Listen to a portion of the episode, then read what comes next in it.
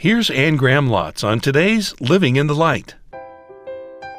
Put your faith in God's Word, and then you just get on with your Christian life. You believe in Jesus, you accept His Word, you start obeying His Word, and as you get on in your Christian life, that assurance is going to come. But your faith is in the Word of God. The 12 disciples of Jesus were a very diverse group. No two were alike. And the wonderful thing is, Jesus calls each one of us to be a disciple using our unique personality and our God given skill sets. There is diversity in our unity with Jesus Christ. Let's join Anne now with Jesus prays for your faith. You have Peter, James, and John who are the closest to Jesus. And so you've got 12 disciples. Out of that, the three who are closest to him, and then John is the one who's intimate with him the beloved disciple, the one that sat next to him at his Last Supper, leaned his head on his shoulder, and he describes himself as the one whom Jesus loved. So had precious relationship. I think he was very sensitive. He was quiet, but at the same time, he was called, Jesus nicknamed him the son of thunder, so he had a fiery temper. But you wouldn't know it when you, you read his letters in the New Testament, 1st, 2nd, 3rd John. He, he comes across as the apostle of love and teaches us how we're to love each other. And if we don't love each other, then we can't say that we love God. And so his a message of love that John gave. So he wrote also the Gospel of John, presenting the gospel to the whole world. I love the Gospel of John. And in the end, in chapter 20, he says, I've written these things that you might believe. And today, people are still reading what John wrote and believing because of what he said. He must have said it to the wrong person because of the Word of God and the testimony of Jesus Christ, and somebody got offended and they slapped him when he was an old man on Patmos, put him in exile. He had been a pastor at Ephesus. In fact, he was the one that Jesus at the cross, do you remember, asked John to take care of his mother for the rest of her life, which John did. So he took care of Mary, and we believe maybe she was in Ephesus with him when he pastored that church. But the end of his life, they put him in exile in Patmos, so he's cut off from his friends, he's cut off from his church, cut off from everything. You would think he would have a complaining spirit after I've served you, after I've been an evangelist, I've pastored churches, and, and here I am stuck on a rock in the middle of the Aegean Ocean. But he was in a right spirit, he was in a sweet spirit, and he looked up and he received the vision of the glory of Jesus that we know as the book of Revelation. So, giving hope and encouragement to people, even now as we see the things beginning to unfold in our world. So, those are the 12 disciples minus one. I'll talk about Judas in a minute. But there's such a diverse group, and I, I went through it because I want you to see the diversity, and I feel like there's somebody here this. You think if you put your faith in Jesus, you think if you follow him as a disciple, that you have to be like somebody else. And maybe the somebody else you're thinking about is serious and dour and they don't ever take a joke and they have no sense of humor, but they carry a big Bible and they're severe and judgmental and critical. You think, ah, I don't want to be a follower of Jesus if that's who I have to be. Or, you know, maybe it's somebody who's just all over the place. They're just excited and they're gifted and they're doing some of these wild, weird things. I'm afraid I don't want to become like that. But the wonderful thing is that Jesus calls each one of us to be a disciple with our own unique personality, our unique gifting, our unique skill set. You don't have to be like somebody else. So there's a diversity in our unity. But feel free to be yourself. And as you surrender to the Holy Spirit and let Him fill your life, He will begin to conform you to the image of Jesus. But that doesn't mean that we're all the same. So think about the disciples. Which one are you most like? And I, you know, there are no women amongst the apostles, the 12 disciples, and that's for appropriate reasons, but women can be disciples too. And Mary Magdalene teaches us that. She was the first one that Jesus appeared to after the resurrection, and he told Mary, I want you to go into Jerusalem and you tell my 11 disciples, you tell 11 men who you've seen, your encounter with the risen Christ, and then give them my word to go back to Galilee. And Mary ran and she took that message. So she really was commissioned as the very first evangelist. Women can be disciples. So just because they're not one of these 11 men, don't let yourself off the hook. And, and I know they can be disciples because I'm one, okay? This is my point in going through all of them. Jesus said in verse 8, He says, I gave them the word you gave me. They accepted them, they've believed them. So Jesus gave them God's word, and these men wrote it down. They believed it, they accepted it, they wrote it down, and this is what we have in our Bibles. This is the word that they've passed down to us, and our faith is established on the word of the apostles and the prophets in the Old Testament. Jesus said in Luke chapter 24, All the scripture speaks of himself, and he was speaking at that time of the Old Testament. So all of Scripture speaks of him, Old Testament, New Testament. Our faith, the Bible says, is established on the foundation of the apostles and the prophets, Jesus Christ being the chief cornerstone. So when you think of your Bible, I want you to see that these men are men with personalities and passions, and some of them failed and they made mistakes. and They're sinners like you and me, but they're saved and they embraced what Jesus had for them and they wrote it down and they pass it down to the next generation and the next generation and the next generation. And that's the word that has come to us. Praise god. 1 peter chapter 1 verse 23 says for you have been born again not of perishable seed but imperishable through the living and enduring word of god for all men are like grass, and all their glory is like the flowers of the field. For grass withers and flowers fail, but the word of the Lord stands forever. And then Peter says, And this is the word that was preached to you.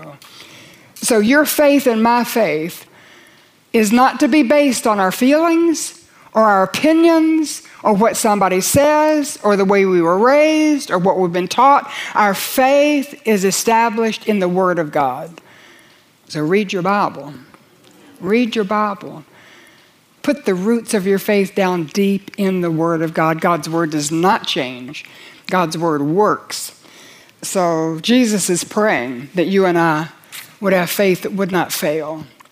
And faith that doesn't fail is established in the Word of God. And secondly, faith that doesn't fail is secured by the will of God. This is um, going back to verse 6.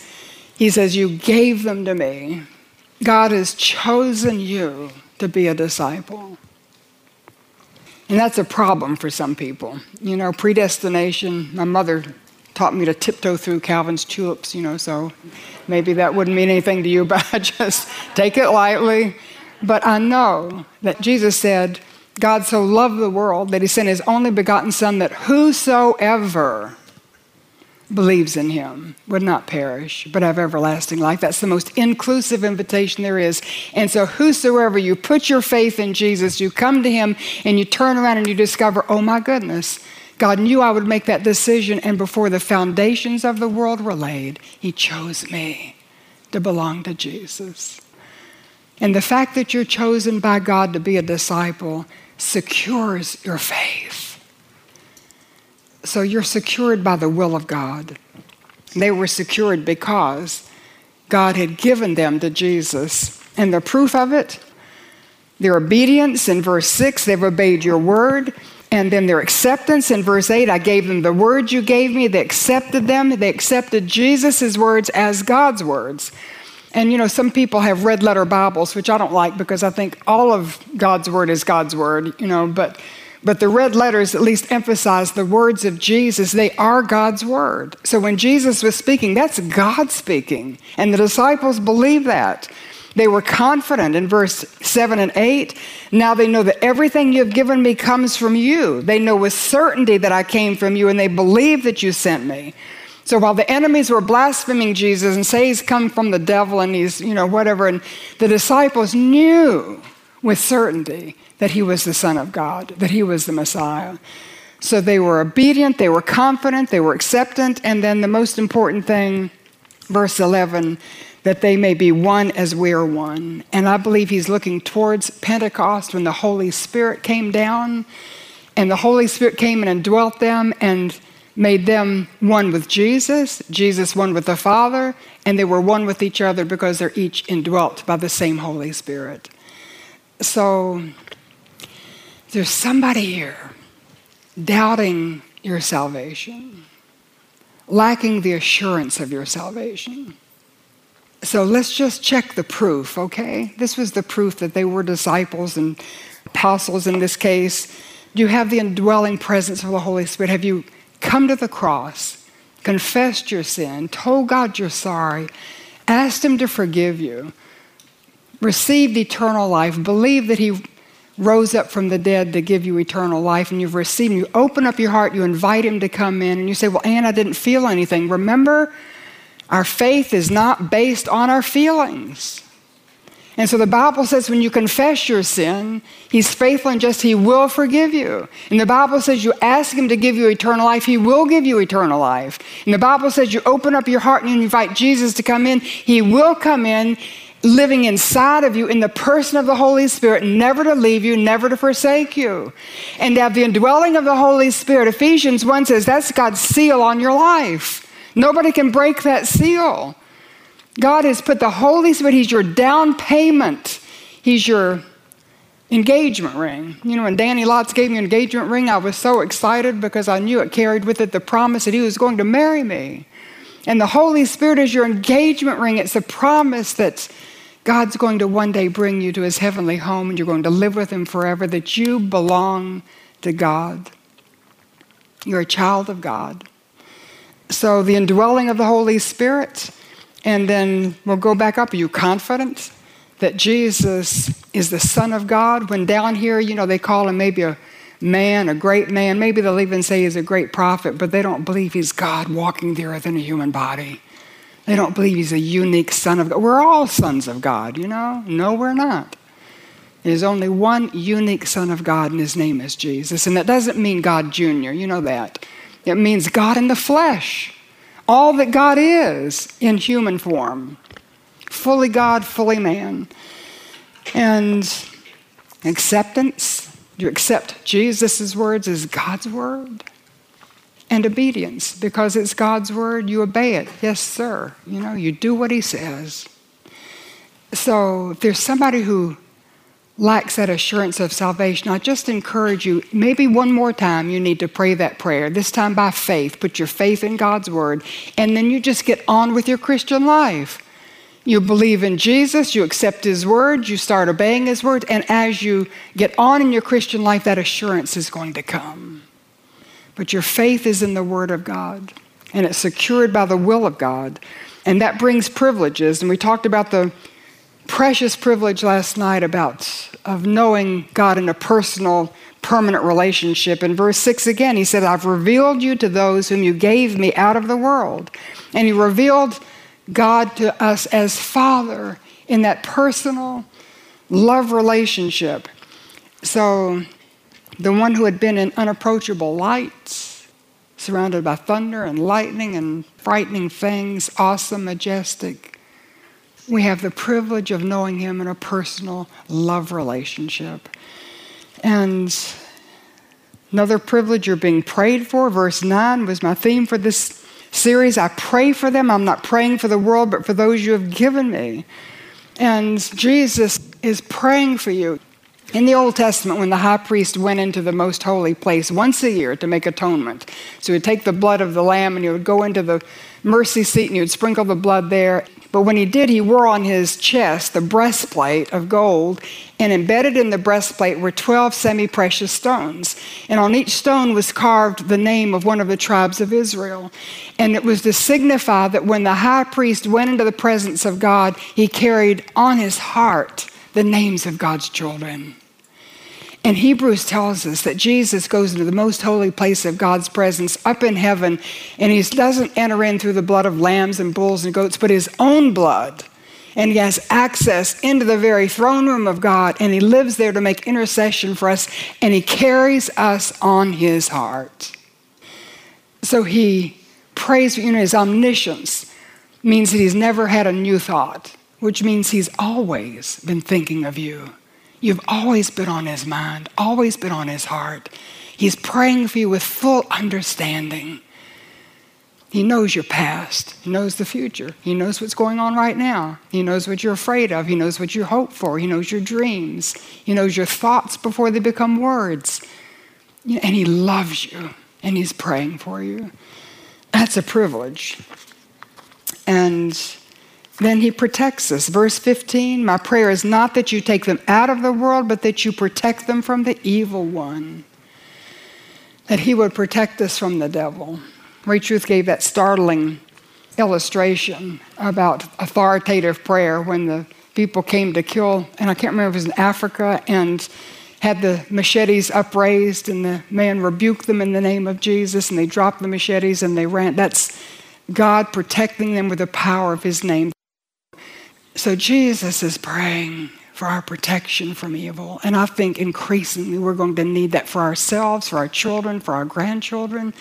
God, just protect us from the evil, the sex trafficking, the pornography, the abusive situations, and who knows when we get to heaven when God shows us what He's protected us from. And sometimes bad things happen to good people, and sometimes we may have a cancer diagnosis or go through a robbery or get mugged or whatever. I've had some interesting experiences, but I know when God lifts his hand of protection, then it's because he's got a greater purpose. And his greater purpose for my good is that I become conformed to the image of Jesus. And so everything that comes into my life is for, for that good, to be used to conform me to the image of Jesus and then to bring him glory. So he will protect us. And I remember when we were robbed and my front door was broken down and everything of value gone in my house, and it's just the most violated feeling. They folded back my bed, they took my things, put in my pillowcases from my bed to take off my silver and jewelry and things, and and I felt so violated. But I, I knew that God had lifted his hand of protection for whatever reason. And sometimes you just have to trust God when you don't understand why. I was speaking that summer at Amsterdam, 1983, I think it was. And I got up and had no jewelry, no all the things that sometimes we think we have to have to look. And I feel like the Lord just showed me, and the treasure you have to give to these evangelists is on the inside. So it's not our outward appearance, it's all the investment we've made in our walk with the Lord. So He will protect us. Doesn't mean bad things don't happen, but when they do, we know they're for a purpose.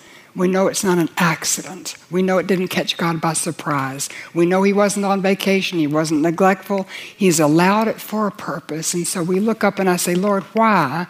But not like, why did you do this to me? It's like, What's your purpose? I want to fall in line with your purpose. I want to use this for your glory. So you're kept by God. Holy Father, he says, protect them by the power of your name.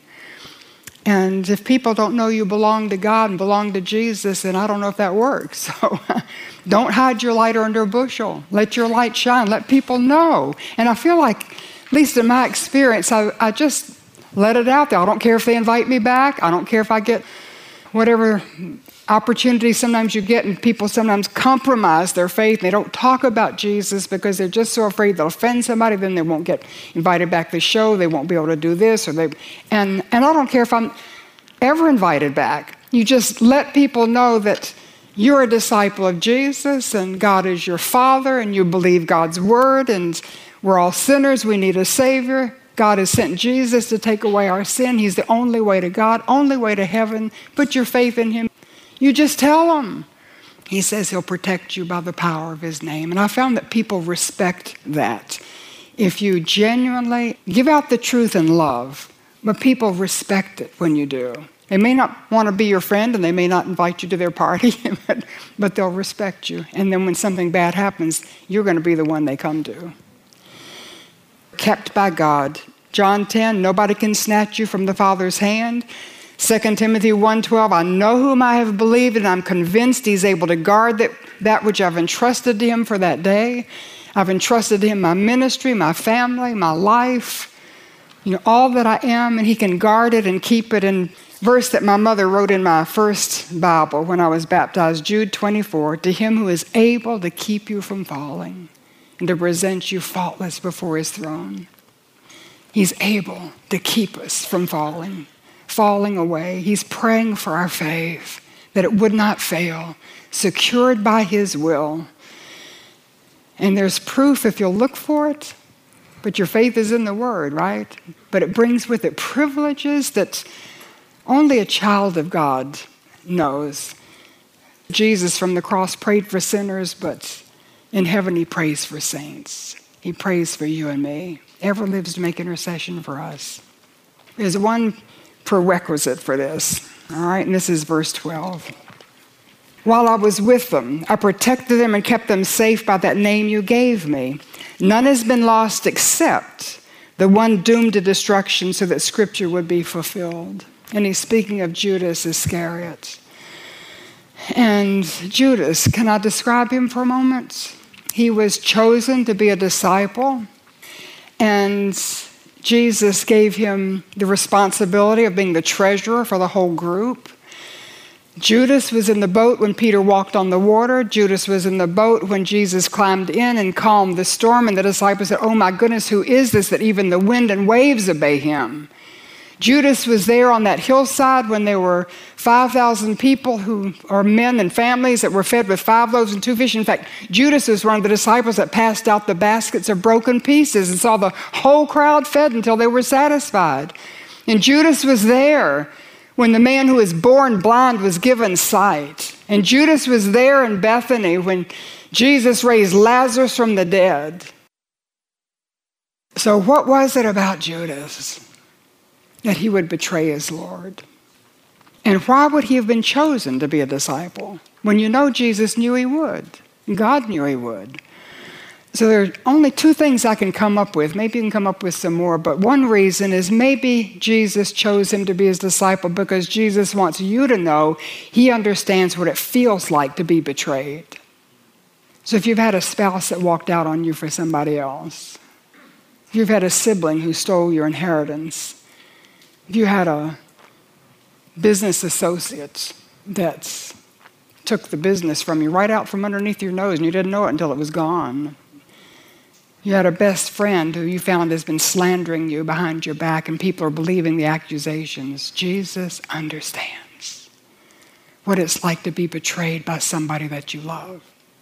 So maybe that's one reason he chose Judas, but I think the greater reason probably is that Jesus chose Judas to be a disciple to underscore for you and me that while we're chosen by God to be a disciple of Jesus, we also have to choose. And Judas never chose to be a disciple. He followed Jesus. He stole from the treasury. He saw all those miracles, enjoyed being with Jesus for three. I cannot imagine hearing Jesus, watching Jesus, being with Jesus for three years, and yet not embracing Jesus. But that was Judas. And he fooled everybody. The other disciples, they never guessed that he wasn't a real disciple because he just seemed so much like them. And the Bible says that within the church there are wheat and tares. And I think we have to be careful. We can't go pulling up tares because it may be a baby wheat. and so Jesus says at the end of the age, the angels will come and sort out the tares from the wheat and the sheep from the goats, but they're there. And sometimes you can hear them saying things in the name of Jesus, in the name of the church, things that are radically opposed to the Word of God. They're tares in the wheat. So I don't believe there's anybody who is like Judas here, but I want you to just take note that yes, God chooses you and me to be a disciple, but we also need to make the choice. He doesn't want us just blind robots. We're not just you know, on a chessboard where He moves us around. We have a free will, and He wants us to choose to belong to Jesus. Give Jesus our whole hearts and lives, to love the Lord our God with all our heart, mind, soul, and strength.